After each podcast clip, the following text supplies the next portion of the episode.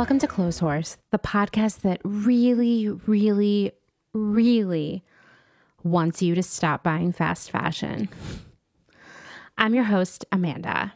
This is part two of our conversation with Katie and Maggie, the sisters behind sustainable hat brand Salt Hats.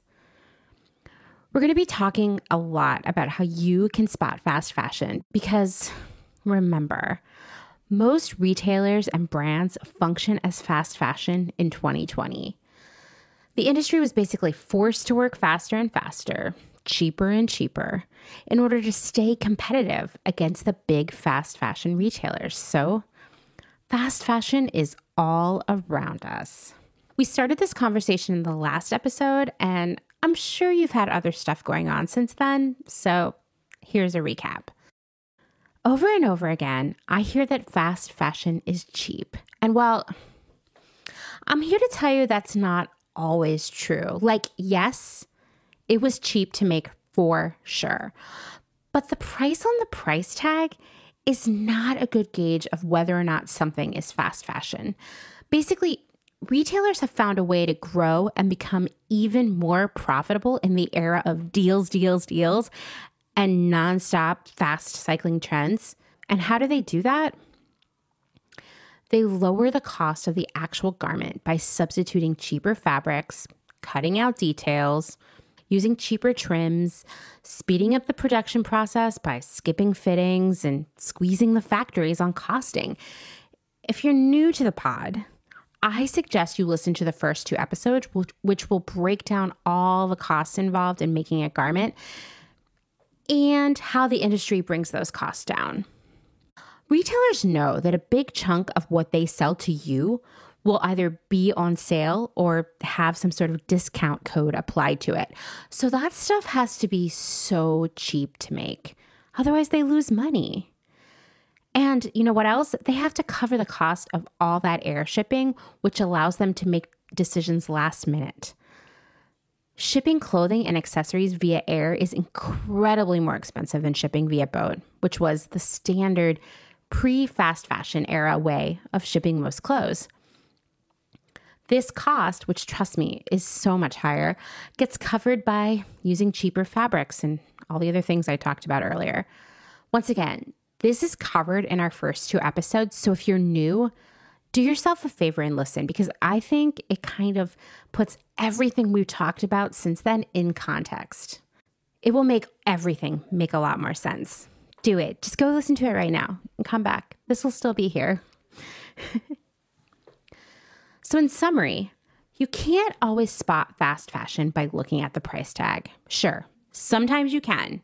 Some things are just so cheap. It's an obvious red flag. It's that big red flag that says fast fashion in like rainbow glitter. Or is it gold glitter? I don't know. You pick the color of glitter. It's still fast fashion. Nonetheless, it's important to remember that other retailers are marking things up a ton, sometimes eight to 10 times the cost of actually making the garment. This is based on my experience. These numbers are ripped from my personal headlines. But the thing is, the retailers need that extra money to pay for marketing, display, stores, etc. And they are anticipating that they will only be selling a small percentage of this at full price. And you know what? Most of them still have shareholders to pay dividends. So they have to make a profit after all of these expenses, after giving you all these hot deals. So the product has to be cheap. You know, as I was writing all this out, I I don't know, it was like I had this light bulb moment where I realized that the retail price, as in the price that you see on the price tag, that full price, is more of a marketing tool than anything else. It makes you, the customer, feel like something is valuable. It can make a brand seem more premium than it is it lends that air of a hot deal when you get it on sale. And most importantly, it will silence that little voice in your head that's saying, Yeah, but this is a synthetic sweater and it's already pilling here in the store and the fit seems weird. You know what? This seems really cheap. Because you'll look at the price tag and it'll say $128. So you'll think, I guess this must be quality. I must be wrong. This thing must be made to last. It's going to be a great investment of my money. If you've been listening to the show long enough, you know that that's not true. Another sign of fast fashion is the huge selection and just like nonstop arrival of new, new, new, new. This is new, that's new, everything's new. We're going to talk about this a little bit more today, but it's safe to say that if a store has a thousand or even hundreds of different items for sale, then it's fast fashion. This nonstop flood of product makes it really hard for the retail workers themselves. And we'll be talking about that a lot today. We also talked about it a little bit in the last episode. To be honest, working for a fast fashion retailer really sucks. That's all I can say. For retail workers, you're caught between the pressure of district and corporate management and the demands and cruelties of the customers, and it's not a good place to be. It's a hard, hard job.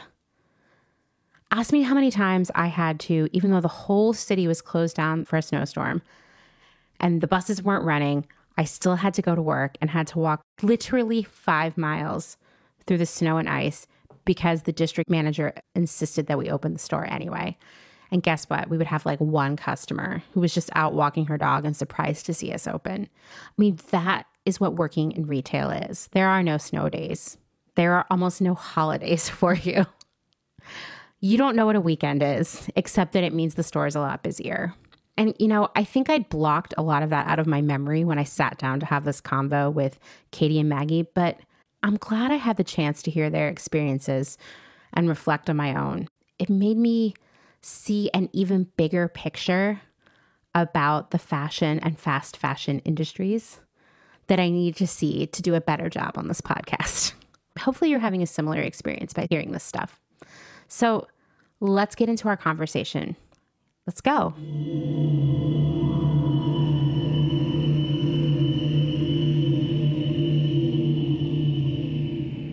Another one is like, I mean, you guys kind of touched on this already, is like the stuff super trendy. Like, possibly if you work at Zara, it could be like directly from the catwalk. And we're talking like extremely short turnaround time from when the trend is spotted to when the product arrives in stores. I feel like Forever 21, especially, like Forever 21 in the early aughts and even like 2010 era never ceased to like blow my mind how fast a trend would be there. Like they had all that horrible tribal oh, print yeah. before oh, anyone else. So much. It was one of the categories that had to move around between different. I was imagining, I was imagining because I was thinking about the store that I worked in and we usually had three or four shops on the women's floor, so not like 13 or whatever you had.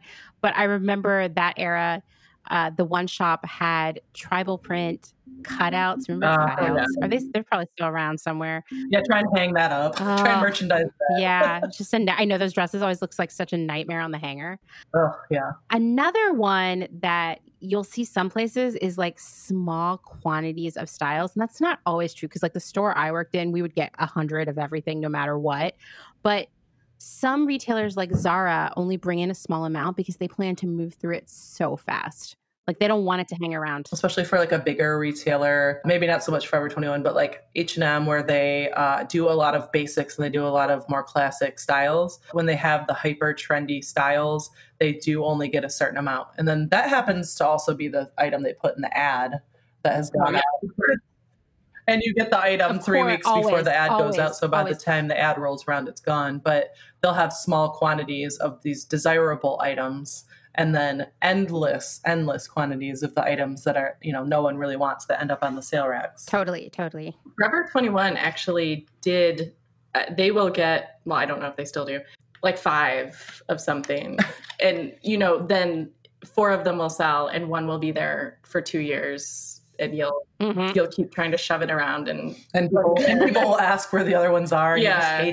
Oh my god, totally, totally. I feel like you see that a lot in Forever Twenty One, and I will say that like the company I worked in retail for, for, the longest, we were always constantly shoving every rack with as much stuff as yeah. possible. But we always had, for the most part, these larger stories. Like the same thing would come in three colorways, and we'd get like multiple size runs of it. So it would be pretty clean merchandising in that way, even though it was like you could barely shop the rack, you know, without like hurting yourself. Yeah, yeah. But it looked great though. Yeah, I loved merchandising. Have a full size run. Totally. But then as fashion got faster and faster, we would have more and more of these racks that were like onesies, twosies of like 50 different Mhm, things yeah. because we were only getting a size run in the first place. So, you know, maybe four, six, eight units. And it looks great spaced out for a week and then all of a sudden And that is, of course, yeah, what everybody wants to buy. And you're like running to the back to look it up on the computer like every hour.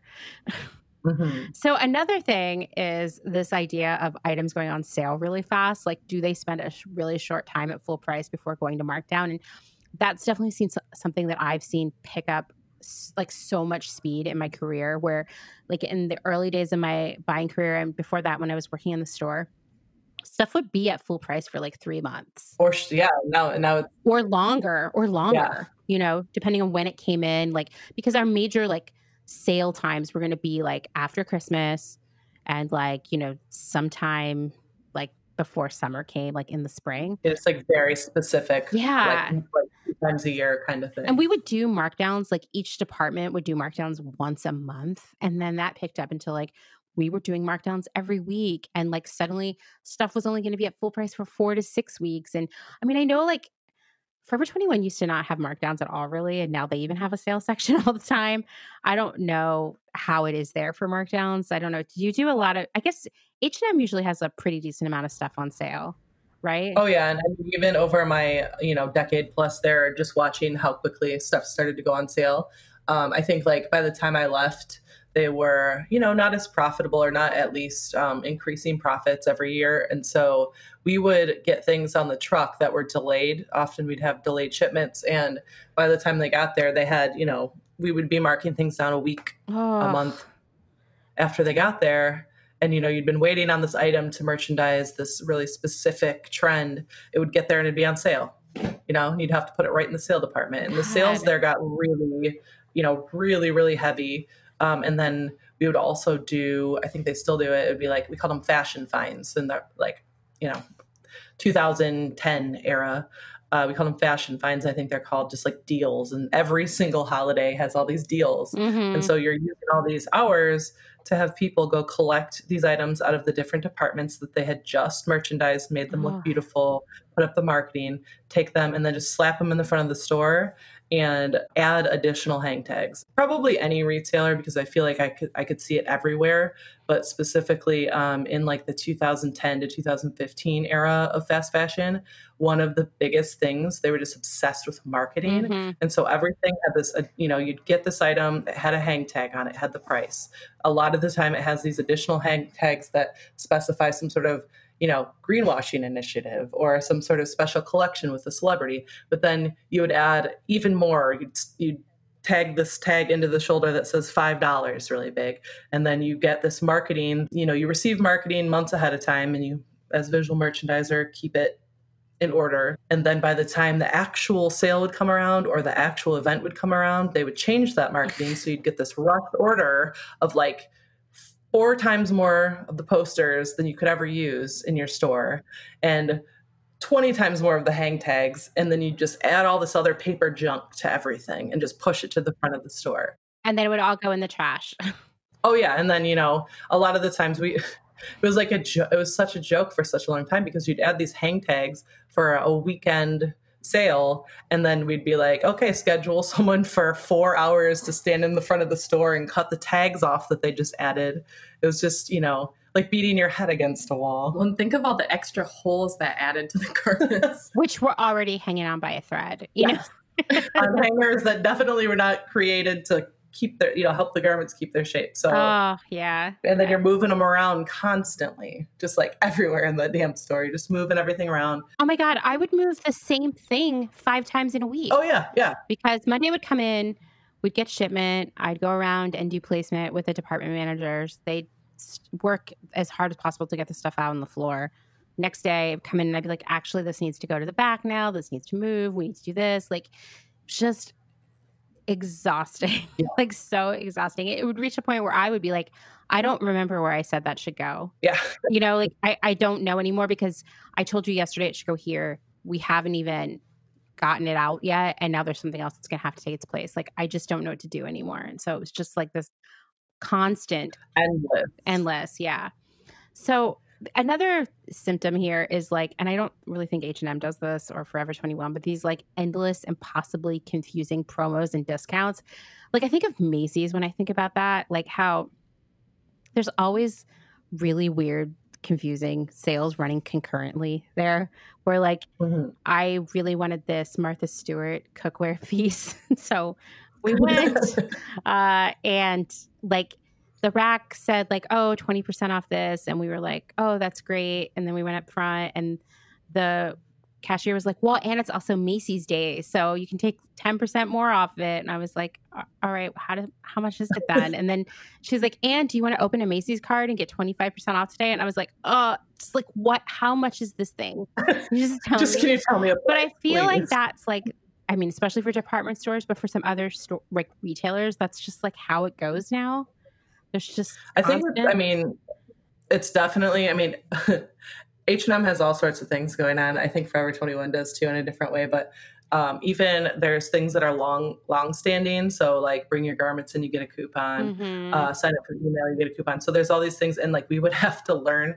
It would, there would be um, basically directives sent out constantly saying what deals could be combined with what deals, what deals could be combined with the employee discount. Uh-huh. And on a management level, it would drive you insane because you would be like, well, if I do this incorrectly, if I give these deals together, it's going to be flagged somehow. Or if someone catches on or sees me doing it and I don't even know I'm doing something wrong, you would get written up for it. So, like, I actually saw that many times. I had a um, incident where an entire, almost an entire staff, it was just me and as a visual merchandiser and my store manager were the only people left after this like discount scandal basically running an entire store. So it was this huge store in this dying mall and it, we were the only two people on the overhead team running the store with like i i mean at the time one of my best friends worked at a store in indiana had her flown in to help out because they were just like we don't even know what to do because all of these people had been fired for discounts combining discounts. Oh my, for H and M clothes,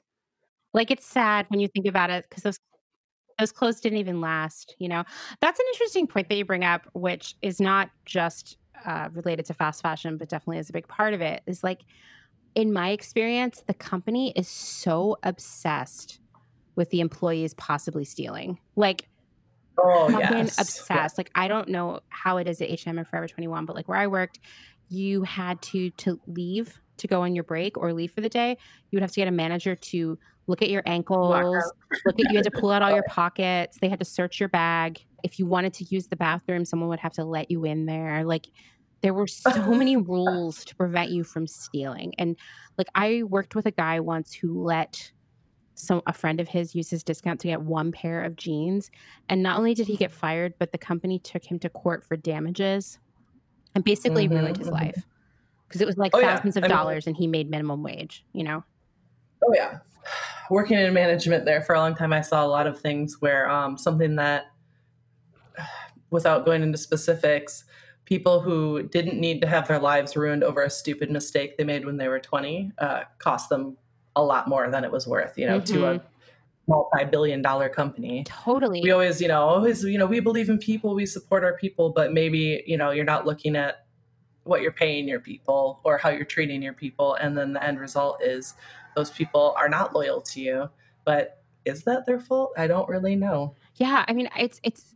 I know that policies for this have changed over time, but when I was in college, I worked for a pretty big retailer, and I was like, you know, I I was like a college student. I probably worked twenty hours a week. I was very disconnected from what was going on in there most of the time. Right? I'm just like they would. Mhm, I would come in and they would just put me at the fitting rooms for the whole shift because like who cared, and Mhm. We had to have this all store meeting with loss prevention. They brought in this guy, you know, from the corporate office who made us all take this crazy test. First question was like, who in this store do you think is stealing and why?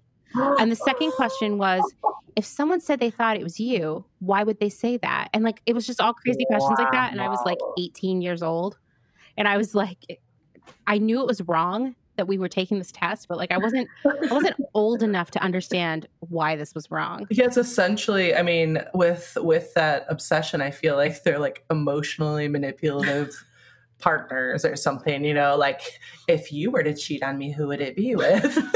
yeah, exactly. Oh, okay. So well, so you want to cheat on me with that person? And you're Yeah. like, no, no. You you asked me. You made me answer. yeah, like just, you get put in this weird position where you're like, well, I had never thought about stealing, but like now I have to think about this, but now I have to think about how to answer because I'm going to get punished in some way. This is leading somewhere. Like there's an end Yeah, yeah, and it made me feel really guilty. Yeah. where I was like, do they think I'm stealing? What if what if someone here thinks I'm stealing? Oh, like yeah. I I grew up in like a family that worked retail, and like shoplifting or stealing from your job was like definitely off the menu. Like Oh yeah, you, it's not worth Because- it. It's like a it's not worth it. And you know, when you work in the store, you see how if there's a really high theft, you mm-hmm. all get punished by it, whether it's Yeah. customers or like the team doing it. Like, I mean, it's it's like nonstop punishment for you, and you don't you don't get a raise, you don't get a promotion, you get lectured about it all the time. There's all this extra work you have to do to prove that no one's stealing, and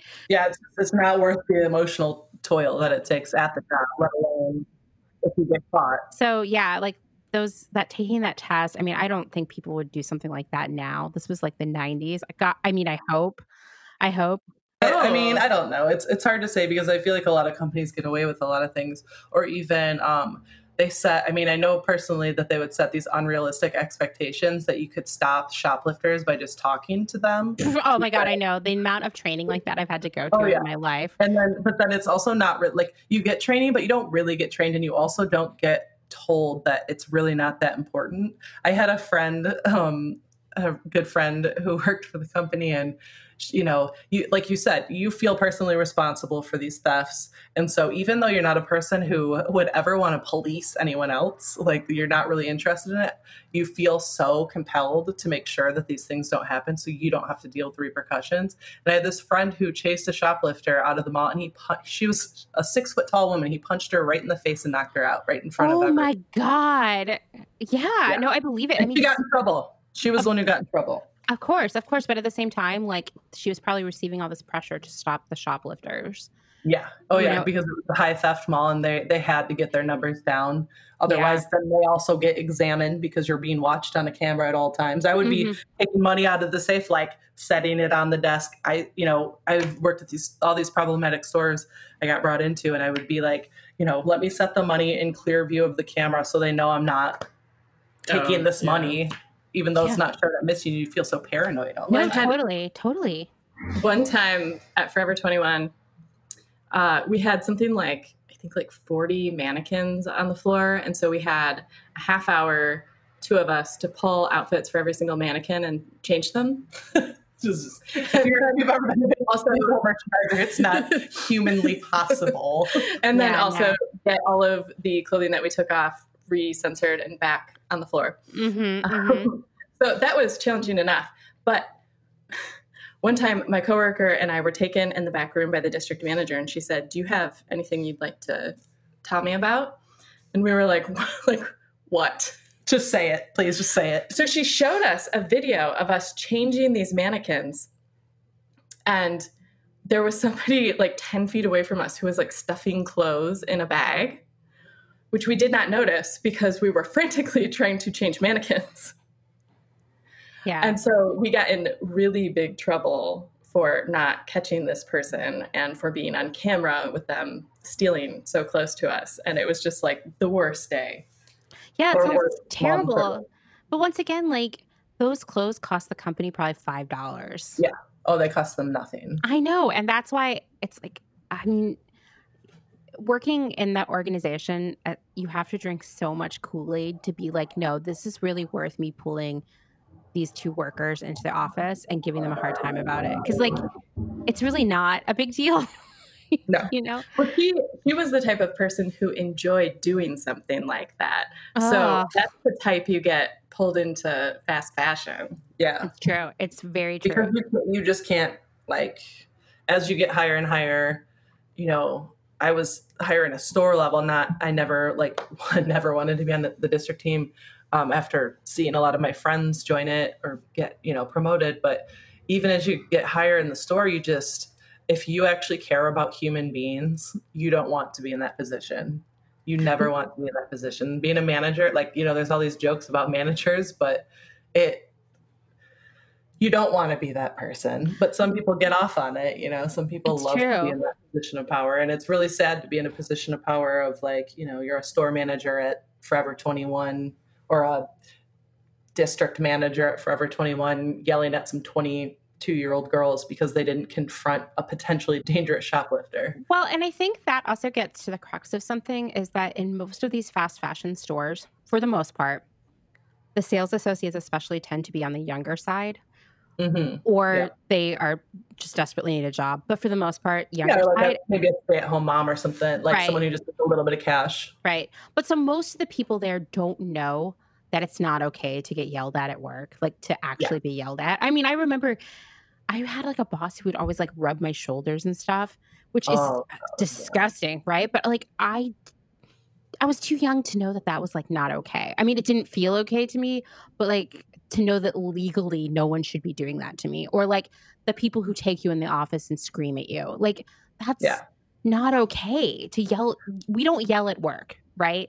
So that's the kind of stuff where I feel like these companies kind of exploit these young people's inexperience, lack of knowledge about what's okay and what's not. And I feel like as I've gotten older, I look back in my days working in stores and I'm like, oh my God, like, what the fuck? you Yeah. know, Oh the things I saw happen to people that worked there whose oh yeah. naivete was maybe like taken advantage of, basically. That and also I think they play into the drama too. I feel like every retailer drama is like such a part of it. It like kind of takes over between, you know, especially if you have like a store that has multiple stores in the district and people are intermingling, working together. You've got all this drama. And I feel like it kind of it's like they're taking young people, putting them in these positions, expecting these these, you know, unrealistic things from them and then Mhm. also kind of like throwing a match in there to see who's gonna lose it first. It's like a reality show. Oh, it really is. I mean, I feel like we had conversations, especially in the like the 2010s, when that was the all that was on TV. Oh, I want to see a, a reality show about retail because it is so dramatic and it is ridiculous. I mean, even as an older person working in retail, by the time I left, I was in my early 30s and I had just been so beaten down. You know, starting in, I think I was 22 when I started there. In my 30s, I was, think, six months pregnant. I had basically come out of my first maternity leave, was hired as a store manager immediately, went into training. Training was a long thing, so by the time it was over, I had I had two kids back to back, like 13 months apart. Whew. Yeah, that's why we're at someone else's house right now recording. Um, but basically, uh, you know, I, I'm glad it happened there because the maternity leave was fantastic. I was about six months pregnant. We had like what we called season starts, so like switching over for the seasons. Every every retailer does it, and Mhm. they had said that the expectation was um, everyone had to receive a 90% or higher. So, like, you know, you talk about it a lot with the grades, like 90% on your like corporate walkthrough. And so that was um, pretty unheard of previously to that time period to get anything above like a, you know, 70 something percent. And so I was thrust into this new role. I was six months pregnant. I'm just like emotional. I've already like drank the Kool-Aid for a good uh you know nine years at that point. I went into the store. They said you have this problematic staff. You have to work with all these people you know all the management issues. But then also you have to whip the store into shape. It has to look great for this this walk because everything isn't just the front of the house. There's the back of the house. There's the stock room all of the logistics. So you have all of the, all of these things of this very intense walkthrough and you have to hit a 90% and so we hit an 88% everyone in the rest of the district uh, we were the second highest score. And the berating that i got for hitting an 88% was emotionally devastating. I was taken into the middle of the mall to get this news as well. So it was like i was led to my execution in the middle of the public square and sat down in these horrifying like fake leather chairs while super pregnant and just like had I'd been working 12 hour days and like lying about not being there, you know, because you can't be there off the clock. Mhm, mhm. I remember just being told, okay, well, we know that you had all these obstacles, but you only received an 88%. And like the unveiling of the score was so dramatic. And I just started crying. And like Maggie can attest to it. I don't cry. Very, No. I don't No. cry. like I'm very uh I'm an Aries through and through. Like I don't want anyone to ever see like you know that especially in that environment. And i just started sobbing in the middle of the mall while just like so pregnant and just like oh god. there's nothing that's right about this. I was so proud of my team and i was so proud of all the things we had pulled off in that short time period. And uh it was just like someone sucker punched me and i didn't expect it because we really thought we were going to be close to 100% we had turned all these things around. We had worked so hard to get this this situation together but even in my 30s i felt i was emotionally manipulated into just sobbing in the middle of the mall like a hot mess. Like unnecessarily. Yeah. like once again we're just talking about some store merchandising that yeah.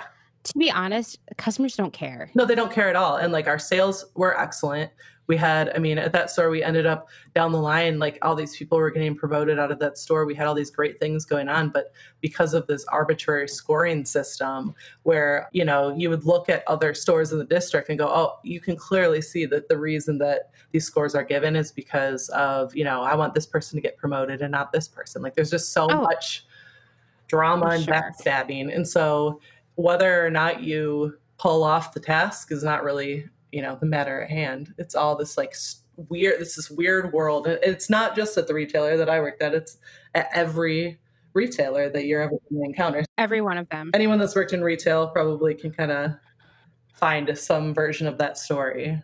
Yeah i'm sure that this everything we've talked about so far is really taking some people back to dark times in their lives or hitting a nerve or maybe bringing up some deeply buried uh, memories that they wanted to forget. Yes. So it's kind of like we're doing therapy right now. Oh, yeah. So, another sign that a brand is fast fashion, and this is like a really modern problem to have, is that like, are they emailing you new trends and deals like every day? Because there are some brands that email me like twice a day. Like, oh, yeah. Uniqlo is obsessed with me. they they are emailing me a couple times a day, every day, and Uniqlo doesn't even have like that much in terms of trends. Yeah. yeah, kind of and the I, same. it's like we ha- live in this era now where everybody has like one email account that is primarily where they just get all these dumb emails, and then the other one is where they actually like conduct business and talk to their friends. And I feel like I blame fast fashion for creating this problem. Like, I can't believe the number of emails I get from certain brands every day or every week. Mm-hmm. You know, in the beginning, before social media, email was the only way they could actually talk to you, right? Because they're not going to call your house. Can you imagine if, like, Forever 21 would have just called you every day to be like, hey, just so you know, it's 20% off everything that's tie dyed, you know? throw my phone into the damn. I know, I know. I don't like, need a phone anymore. If anyone wants to find me, you can come to my house, but I'm also not going to answer the door. So I guess I'm a. Right. I know. Because like, then what if they were like, we're having an aggressive door to door campaign where we bring you photos of like what the new stuff in the stores is this week? I mean, it's like crazy, but that's kind of what like email has become. Yeah, it does feel like it, doesn't it? And, you know, these retailers, like for these emails, they actually have targets in terms of the number of people that actually read it. Well, first off, let's rewind. The number of people who open it, the number of people who mm-hmm. read it, the number of people who click on it and go to the website. And then if God forbid they get this far, the people who actually buy something. And you know, they like measure this and there's targets based on it. And in my experience in the last few years, we've found that like email just doesn't have a lot of return on investment. And I'm like, yeah, no shit. You're emailing us like 100 times a day. Like, I don't even look at any of those emails unless I'm specifically in the mood for something or I'm like really bored in an airport. Like, yeah. Who cares? I could go on your website right now. I could look at your Instagram, you know, like why? Mm. So I feel like that's another sign that someone is like trying to sell you stuff as much as possible and turn the trends as much as possible where they're like a couple times a day like hey did you remember us today? How about now? Okay what are you doing right now? Okay so we have a really funny follow-up for you okay. um, from the first time we talked. Okay. So we, we had mentioned um, I had said that I got duped basically by the brand Universal Standard. Mm-hmm. I don't believe they started out as much as a fast fashion brand, and I liked their inclusivity on size and you know that they had kind of made basics. And so ended up buying something from a sample sale. The jeans i swear to you were made by the same factory as h&m i felt very duped. We you know had mentioned that. And then my sister had also said, "Oh, you know, I could have told you because I had this bad experience with them as well." So, quick conversation about that brand. I think I get texts from them. Oh, that's the worst. That's the worst. And usually, like, I'm pretty savvy to that, and I definitely don't sign up for it. So somehow they, you know, had started texting me. I just always delete them without even looking at the text. And then a weird thing happened since last time we spoke. We both received Universal Standard catalogs in the mail. So wait, what? Yes. And okay. I, not, I ordered something from them maybe five years ago, whenever they first started and never wow. and at the same time within the same within a i think two day period which is really close together considering all mail is bad but detroit mail is especially bad we got a catalog like a full blown old school catalog with they even like the sticky Delia. tab holding it shut and everything. I was like, was there some sort of data that they mined where we talked about how much we love Delia's and those old catalogs, and then uh, mentioned Universal Standard, and they said, "Send them the catalog, guys. Send them. We got them. We got them. We got them. We got these boxes of them sitting over here. That is so crazy. It felt like a weird small scene in a 2020 horror movie. my only connection was that it was at my house. The conversation. We were on. oh, yeah. Yeah, like we were we were on my phone talking to you. We were just at Maggie's address. Well, you know the phones listen. Oh yeah. Oh yeah. And then they must have like pinned our location at her house as well. And oh my god, that is the name. That name is very generic as it is. So, I mean, that was a pretty sophisticated form of somehow archaic marketing. It was. It kind of blew my mind. Yeah, I'm really, and I'm also like, why are they sending you a paper catalog in 2020? Like catalogs are so expensive. Oh, and it it was a pretty quality production, but I I started to flip through it because I just felt like, you know, I've got this paper at my house. I should at least read it once. And I was like, what am I doing? This is exactly what they want yeah, you fell for it. But I'm the same oh, way. Oh, yeah. I in the odd chance that I get some sort of catalog, we got a Journeys catalog here a couple months ago. and I was like reading it on the couch. I was like, what oh am I God. why am I looking at this? because I mean, it is kind of, I mean, especially if you grew up in the time where catalogs actually meant a lot to you. Mm-hmm. You almost it's like you want to look at it, like you just feel compelled to look at it, even if you hate it so much. I know. Like actually, as we're having this conversation, I just want to say if the internet is listening to me talk, uh, send me all the catalogs because I do kind of like looking at a catalog, and you know, there's just like not a lot to look forward to these days well, I know that's who we can mail to you right now. oh, good, okay, good. Yeah, thanks. I, I need to know because that's another brand that emails me every single day. So, oh yeah, I need to know what I'm missing. You know, yeah, what you're missing is essentially like I felt like when I was reading it, the copy reminded me of Seinfeld. Oh, my god, the J. Peterman, yeah. yeah. Oh, it was. I mean, I only read a few things. I just said, I, I really have to set this down. This is too much. There's just too much going on. Plus, it might have a GPS tracker, so I've got to get this out of my house. I know. Yeah, immediately. Like, put it in the swamp as soon as possible. oh no! Yeah, Dustin will find it eventually. No. in your house. So something that we've talked about time and time again, that I keep I feel like we keep touching on, but we haven't like said clearly. Uh, but made me think of when you were talking about the jeans from Universal Standard is like one thing that all these fast fashion brands have in common is that the product is not high quality. It is not meant to last. It's really poorly made. Uh, it's always the worst fabric and it's intended to have a really short life with you. I mean, we've talked about this in variety of different ways as we've been talking, but yeah. I just wanted to state it really clearly. And when you work in those stores or for those companies, like you know that, you know? Oh yeah, and I mean specifically like when I when I pulled those out of the package, I was excited because my sister and I have very large calves. So like, oh, I found this really cute pair of high-waisted black bootcut jeans and I I wear boots every day. I'm like, these are going to be great. And, you know, if it's this brand that I can support that's actually size inclusive, like everything added up to being like, this seems like a good, a good purchase. I don't buy clothing very often. Mm-hmm.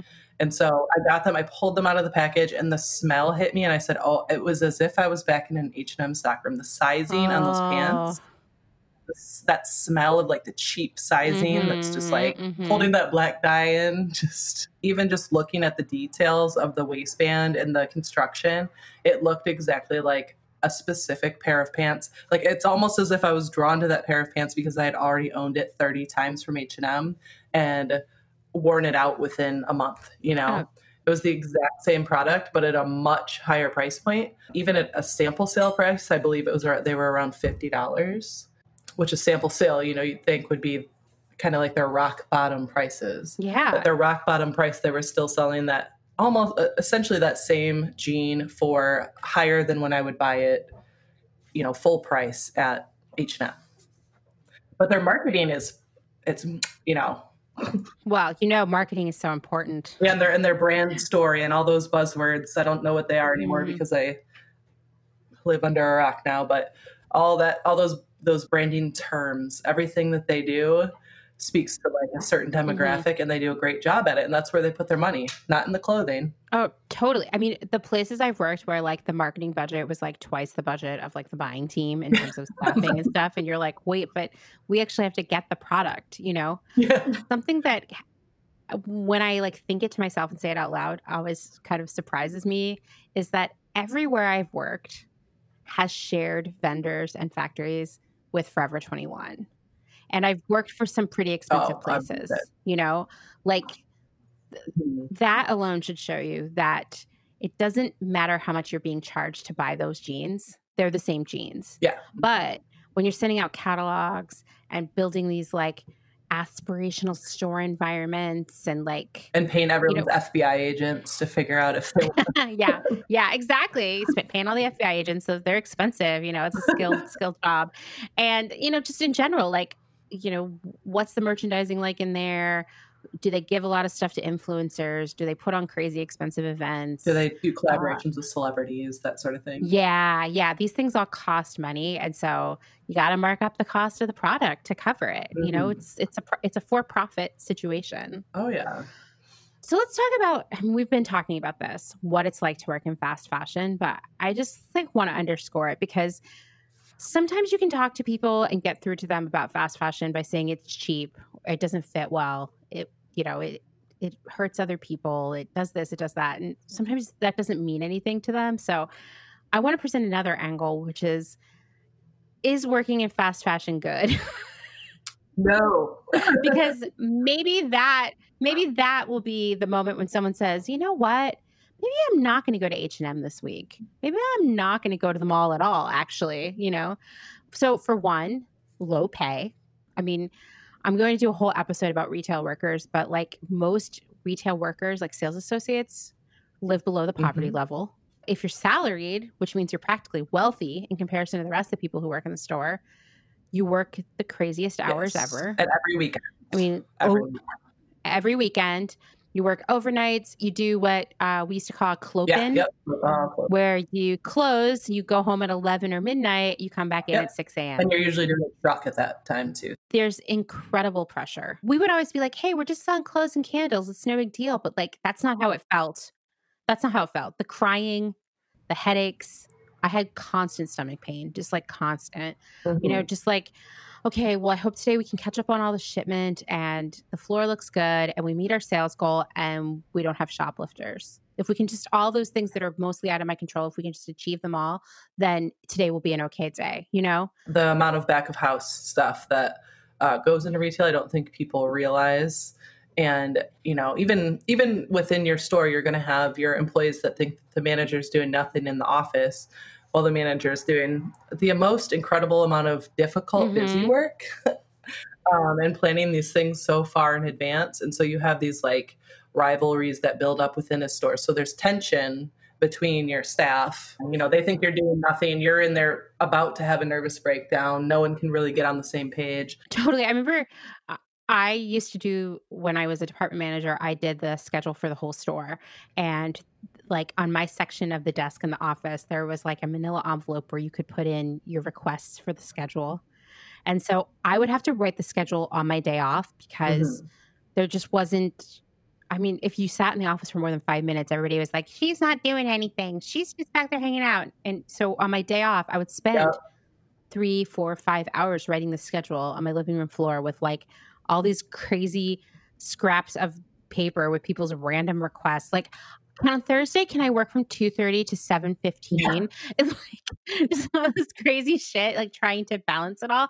And they gave it to you on Wednesday, by the way. Yeah, too. exactly, exactly. And and and like that there's so much off the clock work that you do. It's it's it's insane. And I know a couple years ago there was this chance, this is uh pre-Trump, there was this chance that this law was going to pass where basically salaried people who made under a certain amount of money were either going to have to no longer be allowed to work more than 40 hours or they were going to have to be given a raise that took them up to like i don't know $32000 or $36000 and this i know i know this was like throwing every retail brand into a tizzy. Oh yeah. Because it's I'm like sure. wait you're telling me i can't continue to pay my teams i don't know $28000 a year to work 60 to 80 hours a week are, you're mm-hmm. serious? Well, we're going to go out of business. yeah.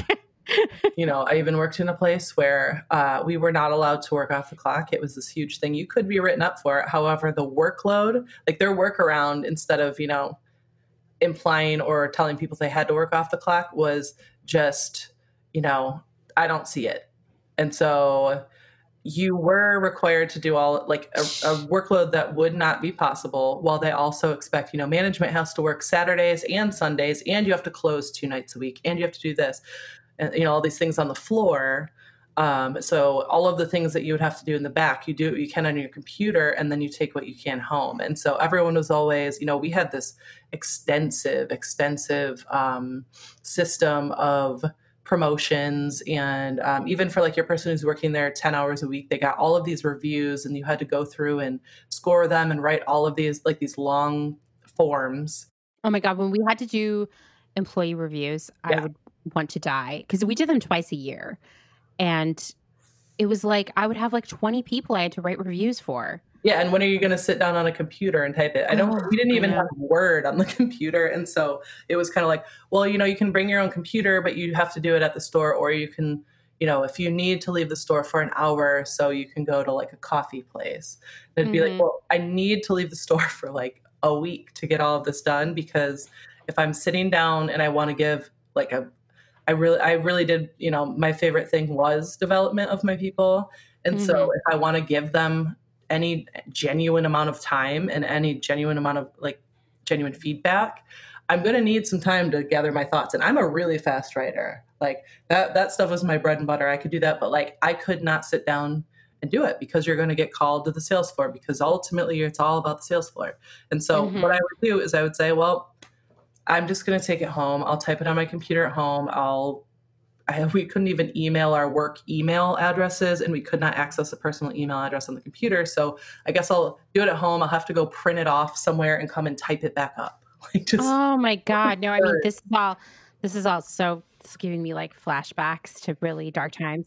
I know. Stuff I haven't thought about in a long time. I know, I know. And it but it, it was like that. Like I just felt like, you know, and this is another thing on the list is this idea that you can never get it all done is like the name of the game. Because, like, once again, yeah. maybe you would get all the shipment done that day. Maybe it was like a magical day where all the stuff made it to the floor, everyone showed up. It was a good close. Because remember, after you close, you got to straighten the floor. Who knows how long that's going to take? It's usually an hour plus in most yeah, places, yeah. bigger places. So you finally get that done. And like, it's like, you're like, oh my God, we got it done in an hour. It's like a miracle. And you leave and go home. But then you're going to come in tomorrow and you're going to get like twice as much shipment and move everything that you put out that day and start all yeah. over again. And oh yeah, it just never ends. It would be like, God forbid, someone would set off the like security alarms because they were shoplifting. Because it would be like, great, there's two people have to be in the office with this person, so two people have to be pulled off the sales floor. So like how are we going to do this? Like, what if you're the only manager there? How's that going to work? Who's going to run the sales floor? What if there's a return? What if there's this? What if an employee needs to go on break and you need to cover it? And you also need to check their ankles and their pockets to make sure they're not stealing. Yeah. Like, it was just like the adrenaline was like nonstop. Oh, yeah. And then, I mean, you always have bigger issues that come up that you have to deal with, whether it's like employees that have something going on between them, like having a fight over something and you have to literally sit down and pull you only have four people on your floor and you have to pull two of them off to sit down and have this like talk to get it so that they can work together. I could do, you know, a whole episode on horrifying stories of things that had happened. One thing that's overlooked too is you're basically left to fend for yourself in whatever circumstances pop up. There were two instances where someone threatened my life over a supposed stolen credit card, but there was one where um, it was further along in my time uh, as a store manager, and this woman had called and said, Someone used my credit card, and I think it was your employee. And she named the employee. And I said, He, I can assure you he did not. It's not even fit. It's not like a, there's no way for him to have even gotten your credit card number number let alone like entered it into the computer we can't do that but she insisted eventually she had her um, husband call and he wanted to know when that employee worked what time they would be off work when we would all be off for the night because he'd be up there to meet us in the parking lot. Oh my god. And just like you know threatening he's gonna he's gonna fight me he's gonna fight this person because they stole the credit card.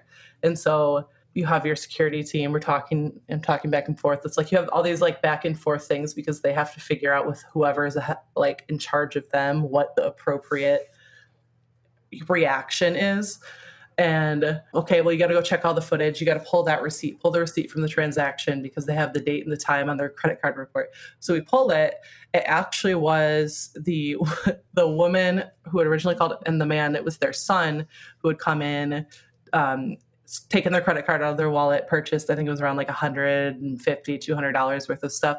And then instead of signing his name, he wrote, I eat ass. um, and it was, it was like poetry because it was, we had just started using a system where you could see signatures and you could print receipts. And so the manager I was working with at the time, we sat there. It was like we had to collect ourselves because we said, we said, you know, you you rarely get justice in retail, but we were like, we have to go. The, the mom was out there, so we're like, we have to go present this receipt. To the, the way that I look, like I'm a I'm a tall broad person with a bunch of tattoos and so i was like i don't want to you know walk out there and she's going to have this a problem with me and so i had one of my department managers who's like this quintessential Amer- all American blonde woman go out there and just deliver the news to her and say it in the sweetest way possible. Like, oh, hi, ma'am. So we actually have the footage and um, this is what this person looks like. This is a description, and actually, um, this is what he wrote on the receipt. And you know, basically, it admitted, oh, I think it was my son. So she presents her with the receipt that says, "I eat ass."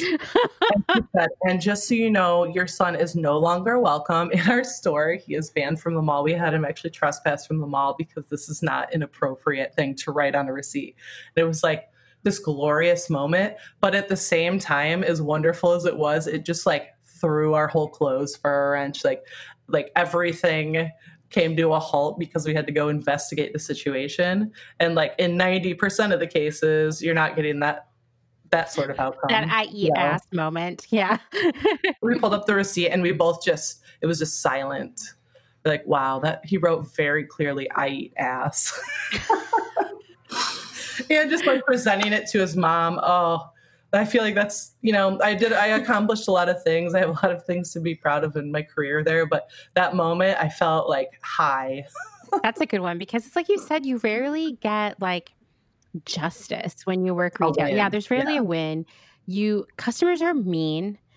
Uh, I've been spit on. I got hit by a, mm-hmm. a customer hit me with a package of curtains. They were in like a plastic like mm-hmm. thing that folded up. So like cut my face, you know, like oh I have been degraded yeah. verbally. I have had people intentionally drop stuff on the floor so that I would have to bend over and pick it up. I've heard people say something like, oh, everyone should be required when they turn 18 to work retail for a few months and then like re- service industry for a few months. And I still stand by that. I think I stand by that. Yes. N- someone's classism never is as apparent as when they walk into a store. It's like, I don't know when we decided that people who work in stores are like just the bottom of the barrel. Oh yeah, and they always assume that everyone's just so uneducated and just like doesn't mm-hmm. know what mm-hmm. they're talking about when you when you're in that store and that's your life for even 10 hours a week, but usually it's more like 40 to 60 hours a week. You know so much, you know the policies inside and out, you know what you have, you know like the specific items and like what sizes you have left. Like that's your home, so you know it. And they want to insult you and say, you know, like the amount of times I've been insulted as like being stupid or uneducated is ridiculous because you're usually working with people who may not have a degree but are extremely intelligent. You know, a lot of retail people are very clever and quick. And then also you have all these people who have, especially in this day and age, so many people have master's degrees that you're working with. Oh, yeah. The number of people with master's degrees I worked with in the store. I mean, in this century, you know, Yeah. like there are not jobs, No, there are not. right? And, and, like, Especially if you have any sort of creative or liberal arts education, like good luck. You're working at the mall. yes. Or even I had a lot of people with different degrees in science, um, different sciences. And some people are also just working retail while they're in school or they're working retail because they're, you know, in a transition in their life. Like there's so many people that like everyone is working retail who is a working class person, basically. Like most working class Yeah. people have worked some sort of service industry job. And there's no common denominator for anyone that works a service industry job. So painting all of us with like a broad brush is ridiculous. And also thinking that you're above them, you're, you know, one pandemic away from having to work retail yourself. Seriously. I mean, I'm like at this crossroads where I'm like, will there be a retail job for me? Yeah, right. Yeah, this point. Yeah. right? yeah, I know. I know. And so I agree. I think like hitting on that, that like people who work in retail are working class, right? Because they have to work to survive. Yeah. That's the one thing they have in common. Mhm. And working class is generally That's- most people in the United States at this point. Yeah, I know people who think they're not are usually wrong. Yeah, yeah. All they need to do is lose their job in the pandemic and then they'll know. Yeah. So, well, we've talked about how fast fashion is terrible, as we do on every episode of Clothes Horse. What is your plan for being like a more conscious consumer? And what do you think about fast fashion and its future in our world? this is something we actually talk a lot about. Just, I guess we have our whole lives, but I see fast fashion as kind of being in the death throes right now. Me too. I hope. I hope. Sometimes I'm like, am I wishful thinking? I mean, I guess there, there's still plenty of people that are very unaware, but I've seen even just moments with people I would have never expected who know more than you would expect about, you know, how fucked up it is. Mm-hmm. So I think the message is getting out there. One thing I've seen, especially in Detroit, I'm sure it's prominent in other bigger cities as well. It's just, you know, spend all of our time here, is a lot of smaller one person to maybe five people brands are kind of getting the spotlight more often. Mm-hmm. I think a lot more people are interested also because I think you had spoken about this before. It's something that we talk about too is that like what even is a trend anymore? Oh, yeah. we don't even have trends anymore. Everything that you would buy in like the fast fashion world looks essentially the same. And so it gives the spotlight to people who are doing something that's a lot different or people that are making quality product. Even in the past, you know, 10 years or so, a lot of people have kind of started getting more interested in how their garments or their accessories are made and also like the human aspect of it as well as like I want something that actually does last. Everyone's sick of all the shit you put on it falls off your feet. I actually had a pair of shoes fall off my feet at a work meeting before. Oh my God. One thing that I would specifically recommend to people is that you seek out the tradespeople like cobblers or tailors or hat repair places, um, seamstresses, people that actually can keep what you buy alive. There's so many brands and there are so many makers that are making things that are heirloom pieces. Or you can find vintage that will stand the test of time. I mean, speaking even from, you know, working in hats, you can find a hat at a thrift store for a couple bucks that, you know, you bring in, you spend 35 to $40 on getting these repairs done, and it's Mhm. something that will last you the rest of your life.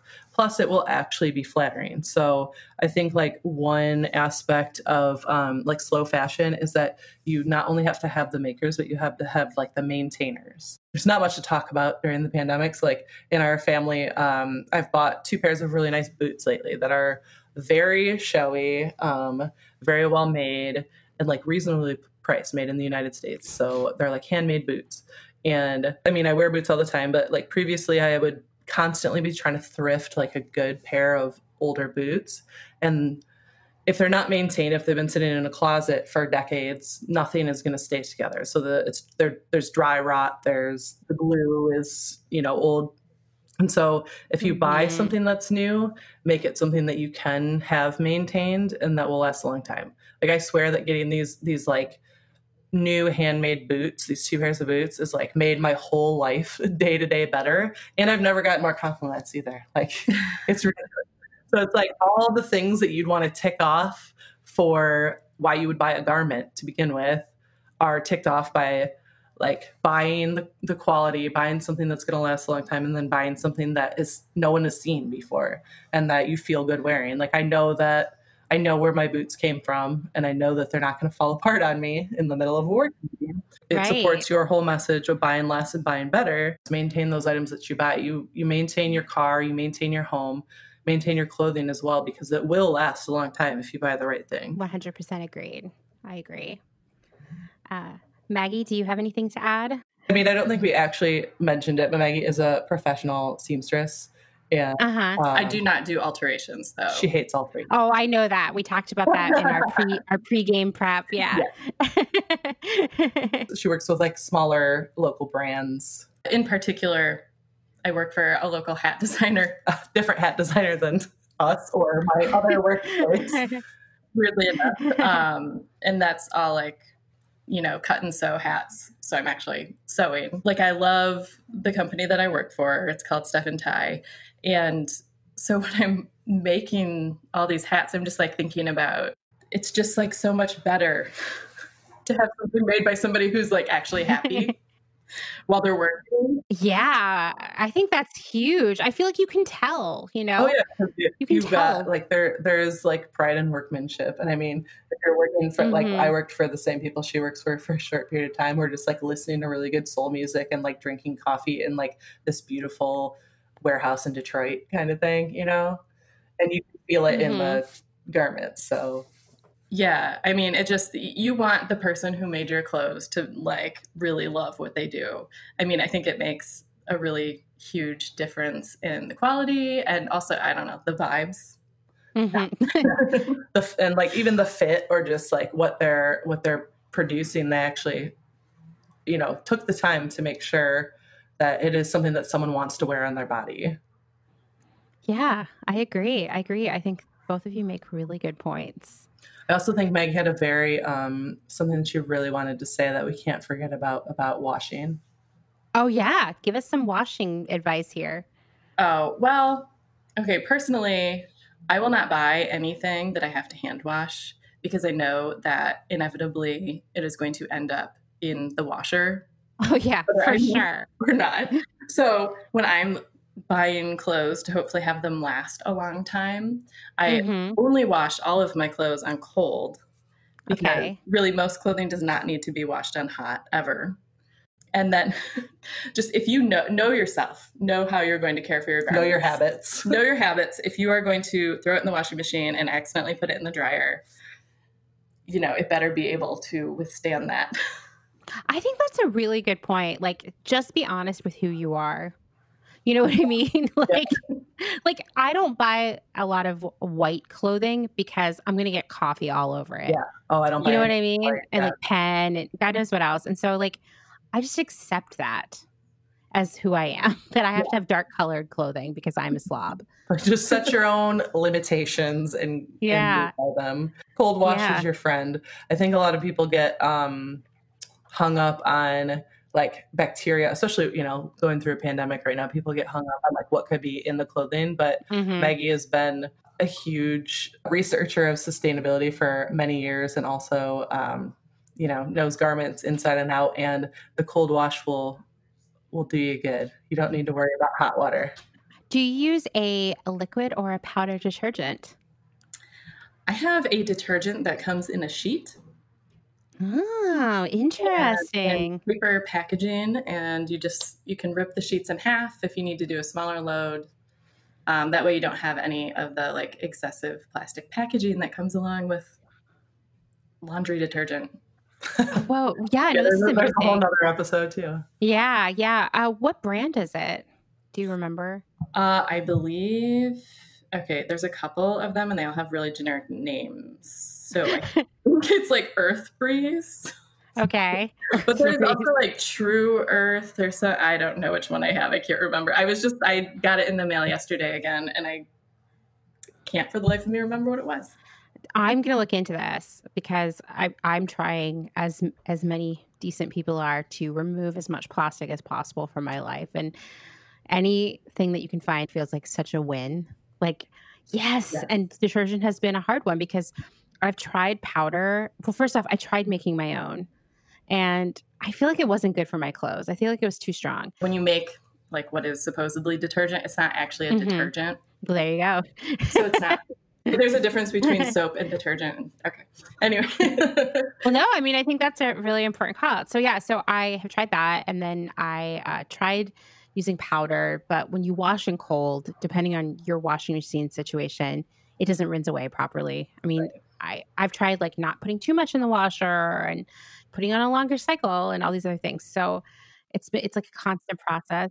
Sometimes you can try pre-dissolving it. Oh, that's a good idea. Like in a glass of water or something, like a jar. Yeah, a jar in our water. Yeah. That. yeah, that's a yeah. good idea. That's a good idea too. We're all learning something new every day. If you want to ever add a segment about um, doing laundry, Maggie's your person. Dude, I do because I feel like I feel like uh, laundry is such a key component of making your clothes last. And like the only thing my mom ever taught me about clothing for laundry was to sort it by color, which I don't really no. do anyway. Mm-hmm. But uh, definitely, there's a lot of misinformation out there that you need to wash things in warm so that it kills the bacteria, or like you can't use powdered detergent because it won't dissolve, and you know, like on and you need stain boosters and this and that, and like that's just not true either. To be honest, it all sounds like um, big detergent is breathing down our necks. big detergent. and big washing yep, machine probably too.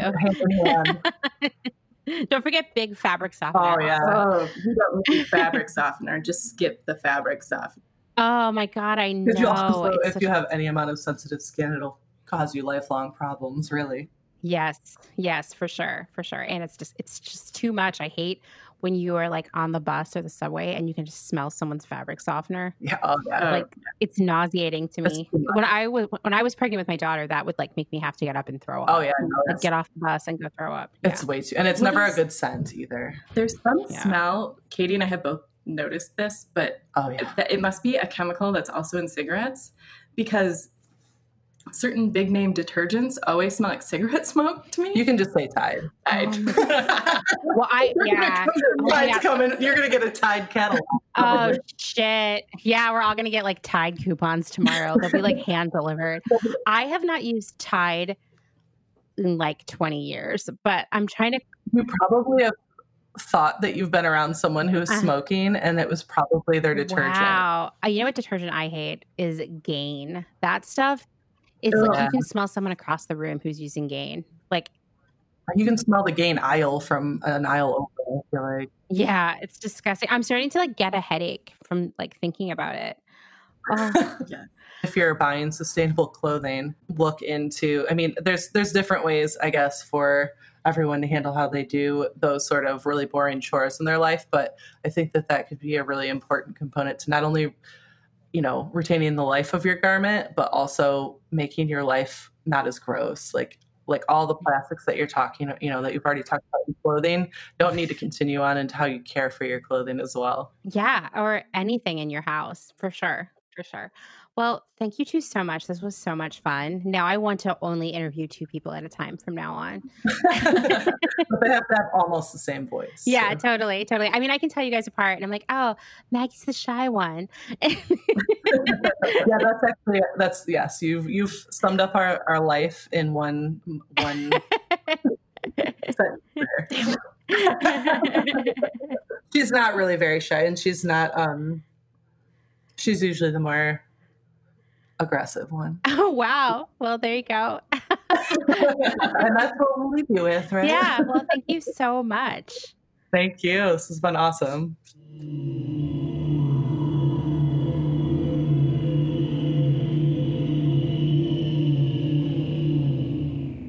Thank you so much to Katie and Maggie for spending three hours talking with me please do yourself a favor and check out their brand, Salt Hats, which you'll find on Instagram at Salt Hats. But you didn't see that coming. They're literally the coolest, most beautiful hats I've ever seen. And I am a major hat aficionado, so I know what I'm talking about. Not to brag or anything. I want to recap the signs of a fast fashion retailer for you because this is really important to me. So let's just go down the list real quick. You know, because this was split into two episodes and you might have forgotten some stuff, and we talked about a lot of other things. So, one, are new styles coming in every week? If the answer is yes, well, then it's fast fashion. Okay, next, does the store have a thousand or thousands or even hundreds of different styles and products? That's definitely fast fashion. Okay, is the clothing super trendy, possibly ripped directly from the catwalk, Zara? If you said yes, well, you know the answer here. Let's keep going. Do items spend a short time at full price before going to markdown? This is such a major symptom of fast fashion. I've seen the time styles spend at full price be literally cut in half through the span of my career. Okay, next. Are there endless, confusing promos, discounts, sales, events? I've seen this at Macy's and Kohl's, of course, and I've seen it on the Shein website, among other places. In fact, the new Nasty Gal, which is owned by Boohoo, is always having a series of what I can only assume are fake sales and promos because everything's always like half off. So isn't that half off price than the real price, right? If you've never gone to their site before, you might not know that, and then you could fall for it. But I'm, I'm assuming a regular customer is like, oh, those guys at it again. Okay, next, and this is definitely one of my pet peeves, is the retailer or brand emailing you like once, twice, maybe even more times each day? Like, seriously, guys, I'm looking at you, Uniqlo. Stop bothering me. And lastly, is the clothing built to last? Because if the fit is bad, the fabric is shoddy, and the sewing and trims are flimsy, well, you got yourself some fast fashion, no matter how much that price tag says. Okay, I hope that the next time you're in a store, you're going to ask yourself these questions. Take a look around. I would love to hear from you. Are there some stores that you didn't think were fast fashion that now you're realizing are? Do tell. I want to know what you think. Okay, moving on. Do you remember earlier in the episode when I mentioned the Obama era law about overtime and salaried employees? I knew that I hadn't gotten it completely right because it had been a few years and my brain is stuffed with information. So I wanted to give you some more details about that because it was a huge deal for retail employees, like huge. So, to explain it, I have to start with the Fair Labor Standards Act, or the FLSA, which was passed in 1938.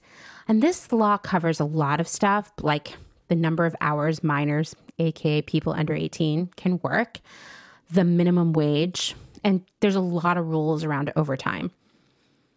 In the scope of the FLSA, there are two types of employees, and no, they're not good or bad, or lazy or hardworking, or tall or short. They're exempt and non exempt. An exempt employee is an employee that does not receive overtime pay or qualify for minimum wages. And in a moment, I'll explain to you what that is. So, therefore, a non exempt employee should be paid overtime. And federal law requires that people working more than 40 hours a week be paid 1.5 times their pay rate for the extra hours. So it's expensive for the company to pay overtime. And therefore, if an employee is going to be required to work overtime pretty regularly, they're going to shift them to that exempt status, right? Because it's going to be cheaper for them in the long run. So I want to just keep that in mind as I continue here. In general, exempt employees are described as being either professional, administrative, executive, outside sales, or my favorite, computer related. This is literally from the law, okay? So that's one of the sort of thresholds to become exempt. You have to fall into one of those categories. There's also a salary threshold for exempt employees. In 2016, when the Obama administration moved to change the rule, people earning as little as $455 per week which was the equivalent of $23,660 per year, could be forced to work 60 hours or more each week for no extra pay than if they worked 40 hours. It was a really low threshold and it hadn't been updated to align with changes in cost of living for a long time. In order to be considered exempt, meaning the employees would not be paid for overtime, they had to both fall under that threshold of $23,660 per year and their their job had to fall under that list that I gave earlier. I'm going to jump in here and say that a lot of retail managers and merchandisers and basically most full-time retail workers are considered exempt and they are usually salaried. The rest of the store employees are going to be hourly. And even though these hourly employees could technically qualify for overtime, they're rarely receiving overtime because it is more expensive for the store's budget. And one thing you're always trying to do as a store manager is trying to reduce your payroll. Basically, you'll get a crazy target for the year. Somehow you'll hit it with a lot of pain for the salaried employees because hitting it is not optional. And so then the target for the next year will be set even lower. It's terrible. So, way back in the early aughts, when I was a department manager in a big fast fashion store, I made $24,000 a year to work 45 to 60 hours each week. I definitely rarely ever worked just 40 hours. So, how did that break out mathematically? Well, I made about $11 per hour if I worked 40 hours in a week. If I worked 50 hours, I made a little bit more than $9 an hour. And if I worked 60 hours, which happened an awful lot, I made 750 per hour. And I will say, of course, I was really excited to have this promotion and this opportunity to be 100% full time. I realized that ultimately I was making several dollars less per hour than I had been before that promotion. And that's not uncommon in the world of retail.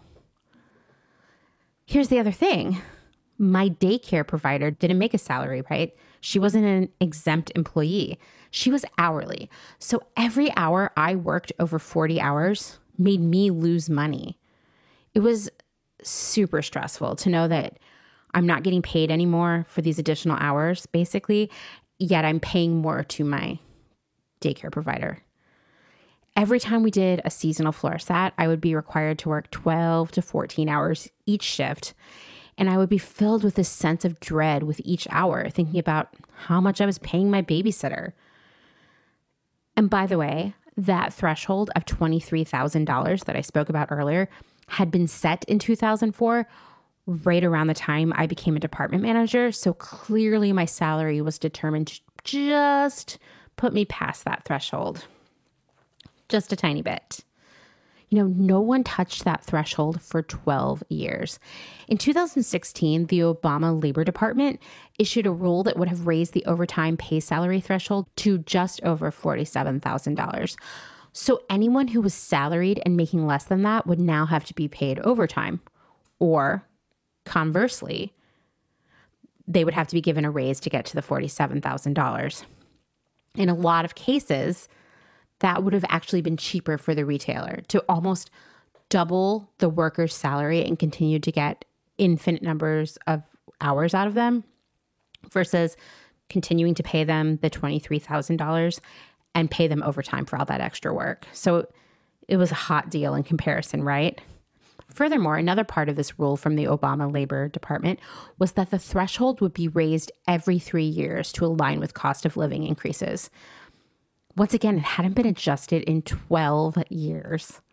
And retailers were freaking out, right? Because this is going to cost them a lot of money.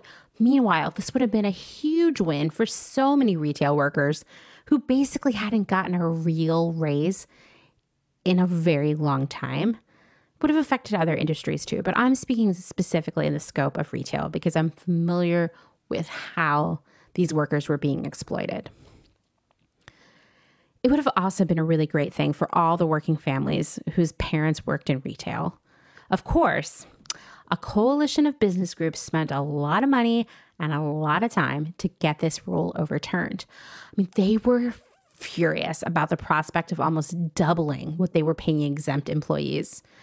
After all, exempt employees had been a huge money saver for them, basically a source of limitless labor that could be plugged in when the budget for hourly workers was low. Unfortunately, for the retail workers, in November 2016, just before the rule was set to go into effect, a district court judge in Texas blocked the rule nationwide. And so nothing changed. In 2019, so three years later, the Trump administration enacted their own rule, with the threshold being just about $35,000 a year, $679 per week. A huge lift up from $23,000, but this was considerably lower than Obama's plan. An estimated 8.2 million workers would be left behind by the Trump proposal. And the 8.2 million workers who would be left behind included 4.2 million women, 3 million people of color, 4.7 million workers without a college degree, and 2.7 million parents of children under the age of 18. Just to give you an idea of the people who really needed this overtime boost. So, Obama's 2016 rule did require a large increase in the threshold, but only because the rule had not been appropriately updated since 1975. If the 1975 rule had simply been updated for inflation, it would have been roughly $58,000 in 2020, well above the projected threshold of the 2016 rule. And the Trump rule is around $23,000 less than the inflation adjusted 1975 level. So when we talk about wage stagnation, which maybe you're not talking about, but I listen to a lot of economics podcasts and I read a lot about the economy. I'm kind of obsessed with that as an amateur economist. And basically, something that's been going on for a long time is that wages, the growth in wages, has not been keeping up with the cost of living. So, people working the same kind of job 20, 30 years ago felt richer than they would now, if that makes sense.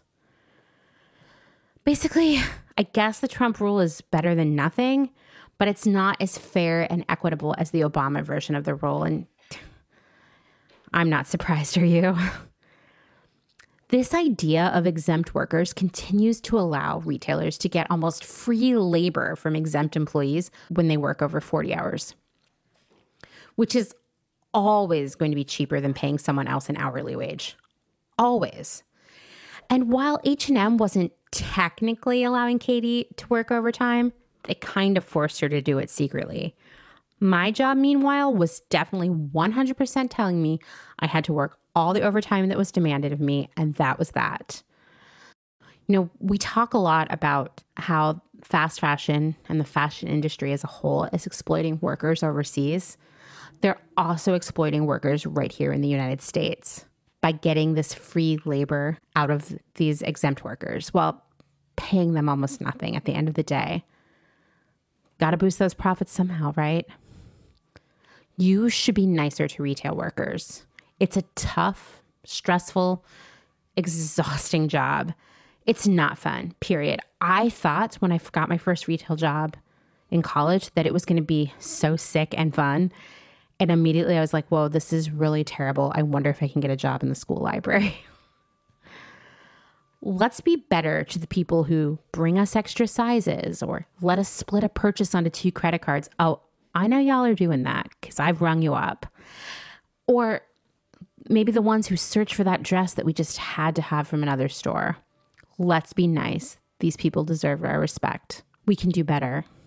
Thanks for listening to another episode of Clotheshorse. If you like what you're hearing, please rate and review on Apple Podcasts. And, you know, you could subscribe too, because then you'll never miss an episode. And please tell a friend, a coworker, a frenemy, someone on Tinder, whatever. Let's get more people to stop giving money to assholes, slash, be nice to retail workers. Thank you to everyone who has shared our content or recommended us on Instagram. It feels like the best day ever every time it happens.